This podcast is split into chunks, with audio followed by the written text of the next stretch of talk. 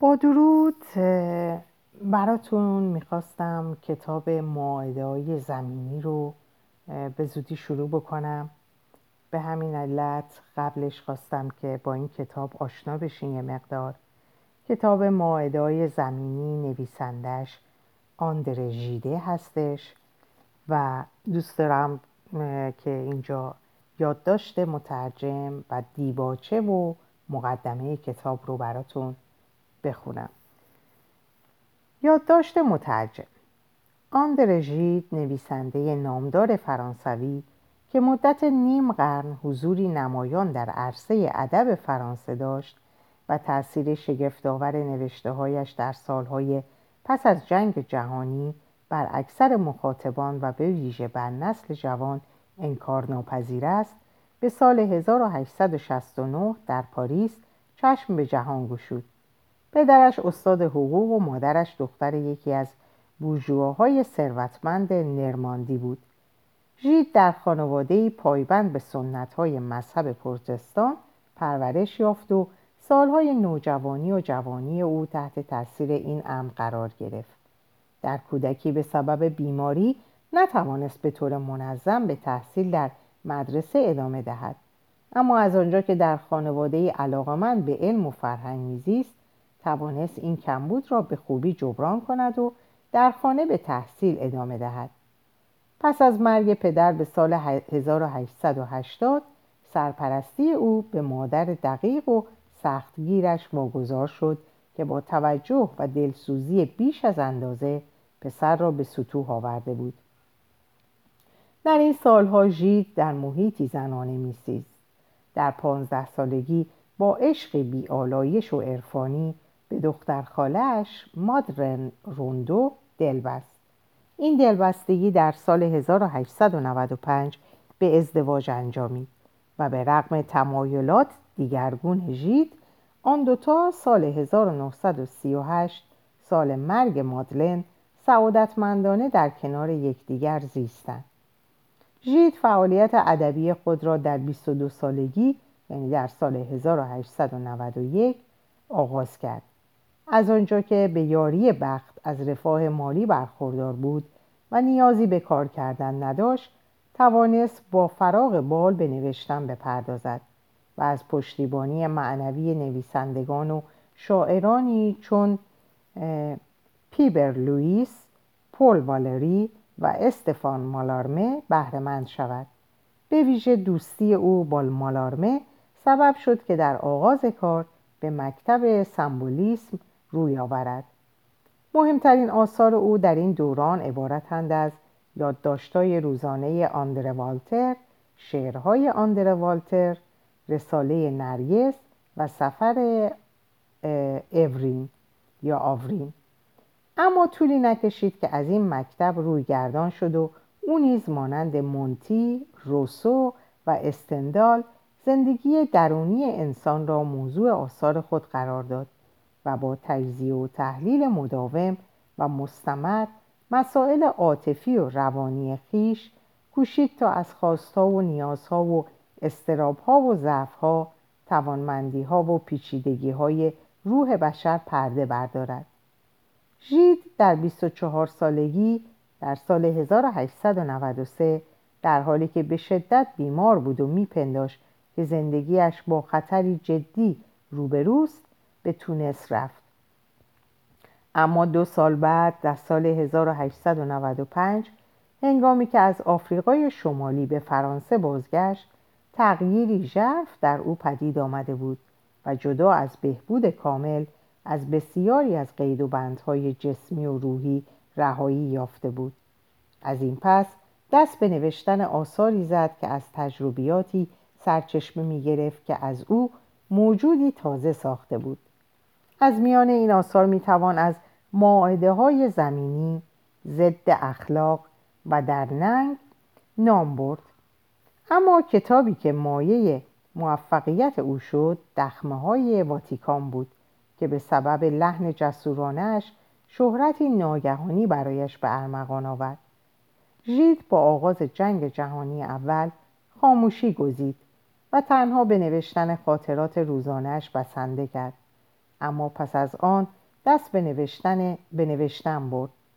سمفونی پاستورال اگر دانه نمیرد که در این کتاب واقعیت های زندگی خود را بی پرده بیان می کند کوریدیون که در آن به سراحت به طرح مسائل جسمانی می پردازد و سرانجام سکه سازان که بنا به نظر منتقدان یکی از مهمترین رمان‌های جهان به شما می رود و ژید با این کتاب شیوه تازه‌ای در رمان فرانسوی بنیاد نهاده که حاصل این دوران است.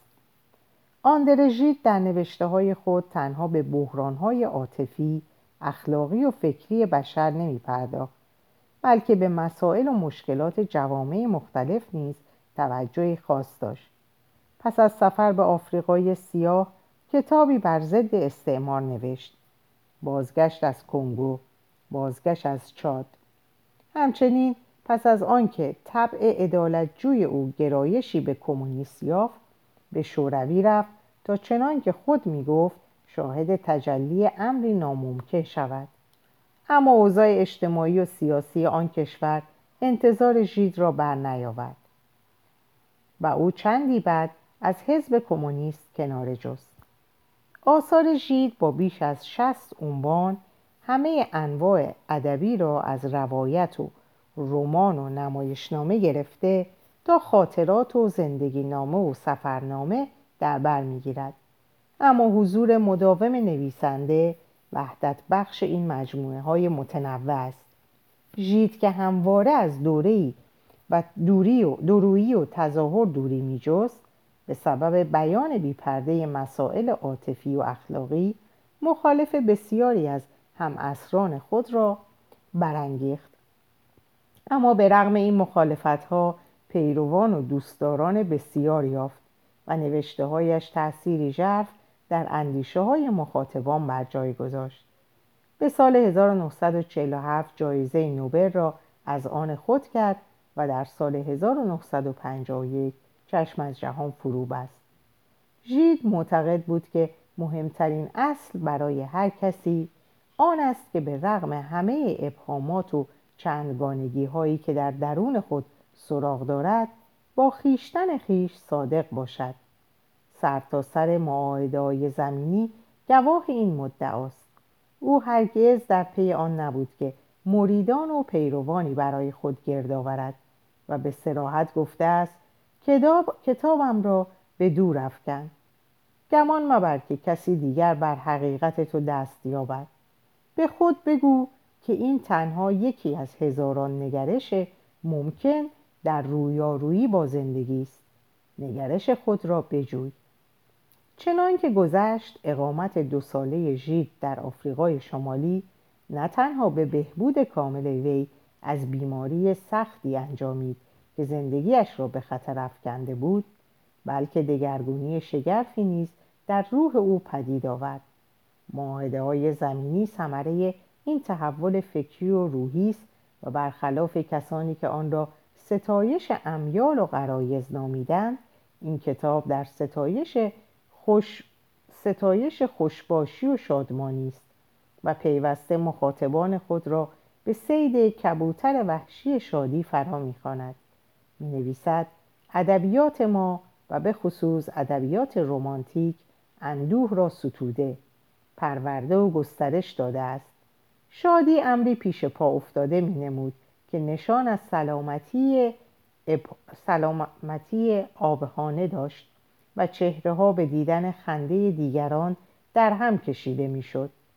اندوه معنویت را به انحصار خود درآورده بود و بنابراین از عمل ژرفاندیشی حکایت داشت و نیز از دیرباز شادی به چشم نایابتر دشوارتر و زیباتر از اندوه جلوه کرده است و هنگامی که بدین کشف نائل شدم که شاید مهمترین کشفی باشد که بتوان در طول زندگی بدان نائل شد شادی برایم نه تنها نیازی طبیعی به شمار آمد بلکه به تعهدی اخلاقی بدل گردید.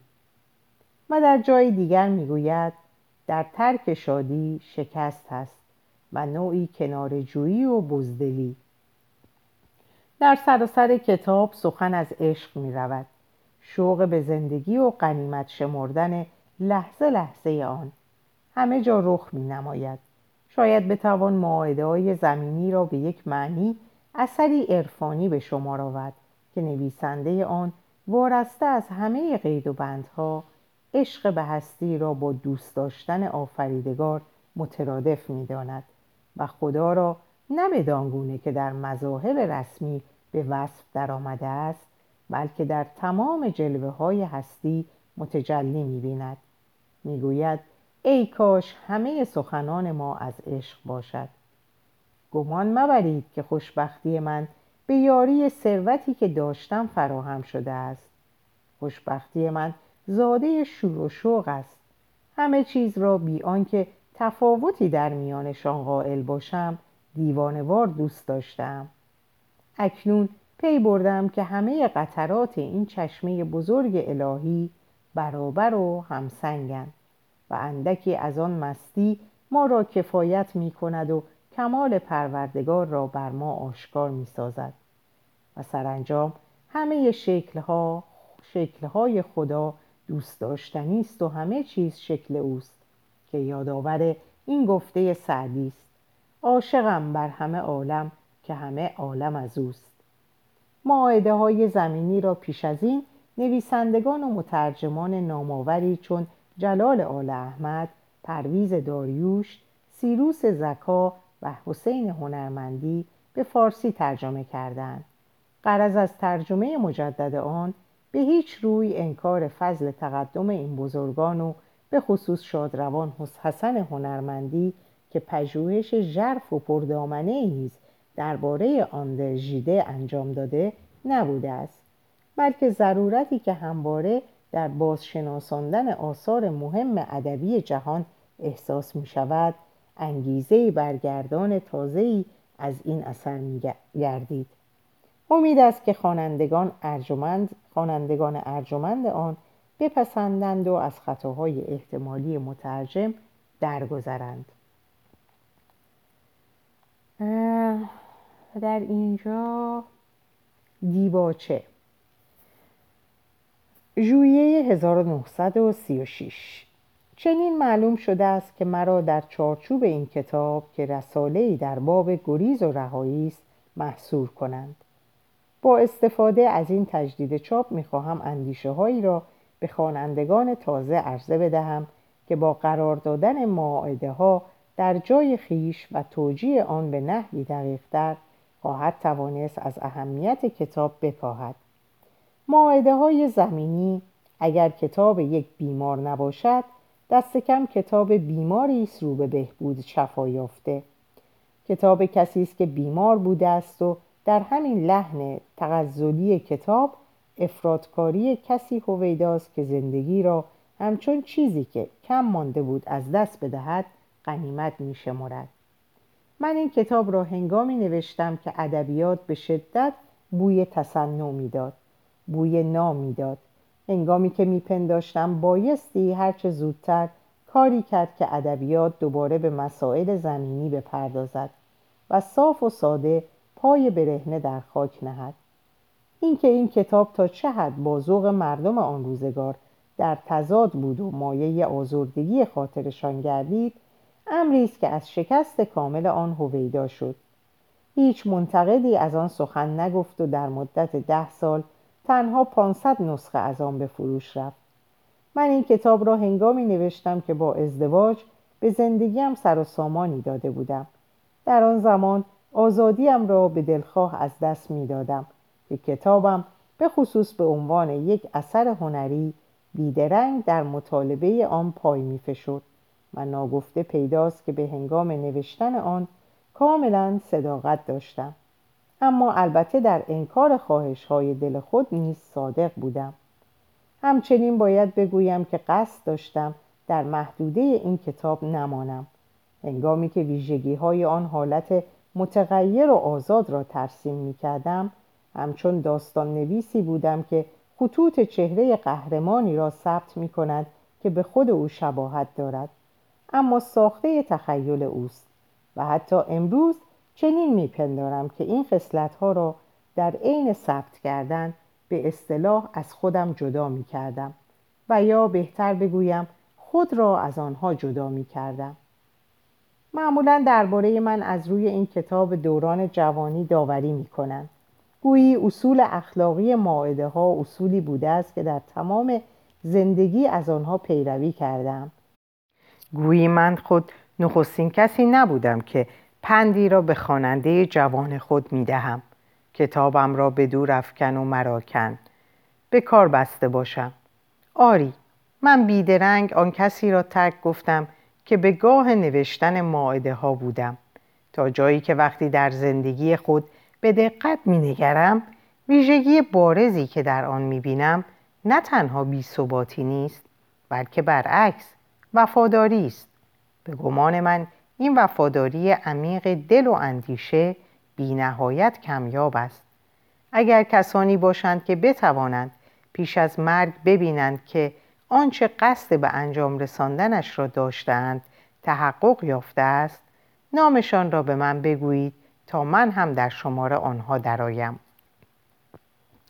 نکته دیگر برخی نمی‌توانند یا نمی‌خواهند در این کتاب چیزی جز ستایش امیال و قرایز ببینند به گمان من چنین نظری تا حدی ناشی از کوتهبینی است من خود هرگاه این کتاب را میگشایم بیش از هر چیز در آن ستایشی از وارستگی می‌بینم این است آنچه با ترک دیگر مطالب کتاب نگاه داشتم و دقیقا به همین است که هنوز وفادار ماندم. و چنان که پس از این شهر خواهم داد از برکت همین آزادگی بود که بعدها توانستم به آین انجیل بگروم تا بتوانم با فراموش کردن خود به تحقق کمال خیشتن حد اعلای سختگیری نسبت به خیشتن و نامحدودترین مجال خوشبختی دست یابم. کاش کتابم به تو بیاموزد که بیشتر از این کتاب به خود بپردازی و سپس بیشتر از خود به دیگر چیزها. این است آنچه پیش از این بایستی در مقدمه و در آخرین جملات ماعده ها خوانده باشی. پس چرا خود را ملزم به تکرار آن کنم؟ مقدمه. ناتائیل. از عنوان سریح و بیپردهی که خوشم آمده است تا بر این کتاب بنهم در اشتباه مشو. می توانستم آن را منالک بنامم. اما منالک هم هرگز. همچون تو وجود نداشته است. تنها نامی که می توانست عنوان این کتاب باشد نام خود من بود. اما در این صورت چه کسی می توانستم امضایم را چگونه می توانستم امضایم را در پای آن بگذارم؟ من بی تظاهر و تصنع و بی حجب و حیا به نوشتن این کتاب پرداختم و اگر گاه از سرزمین هایی سخن می گویم که هرگز ندیدم و از عطرهایی که هرگز به مشامم نرسیده است و از کارهایی که هرگز نکردم یا از تو ناتانائیل عزیز که هنوز ندیدم به هیچ روی از سر تزویر و ریا نیست. و اینها دروغترین دروغتر از نامی نیست که به تو می‌دهم. ای ناتایل که نوشتم را خواهی خواند و از نامی که در آینده خواهی داشت بیخبرم. و آنگاه که کتابم را خواندی به دورش افکن و بیرون رو. دلم می‌خواهد که این کتاب شوق خروج را در تو برانگیزد. خروج از هر جا که باشد از شهرت از خانوادت از اتاقت از اندیشت کتابم را با خود مبر. اگر من به جای منالک بودم دست راستت را بیان که دست چپت با خبر شود به دست می گرفتم تا همراهیت کنم و بیدرنگ به محض دور شدن از شهر دستی را که می فشردم رها می کردم و به تو می گفتم فراموشم کن. کاش کتابم به تو بیاموزد که بیشتر از این کتاب به خود بپردازی و سپس بیشتر از خود به دیگر چیزها. و بله همین بود و اینکه کتاب رو خب شروع می‌کنم. نمی‌دونم آشنایی به این کتاب ندارم.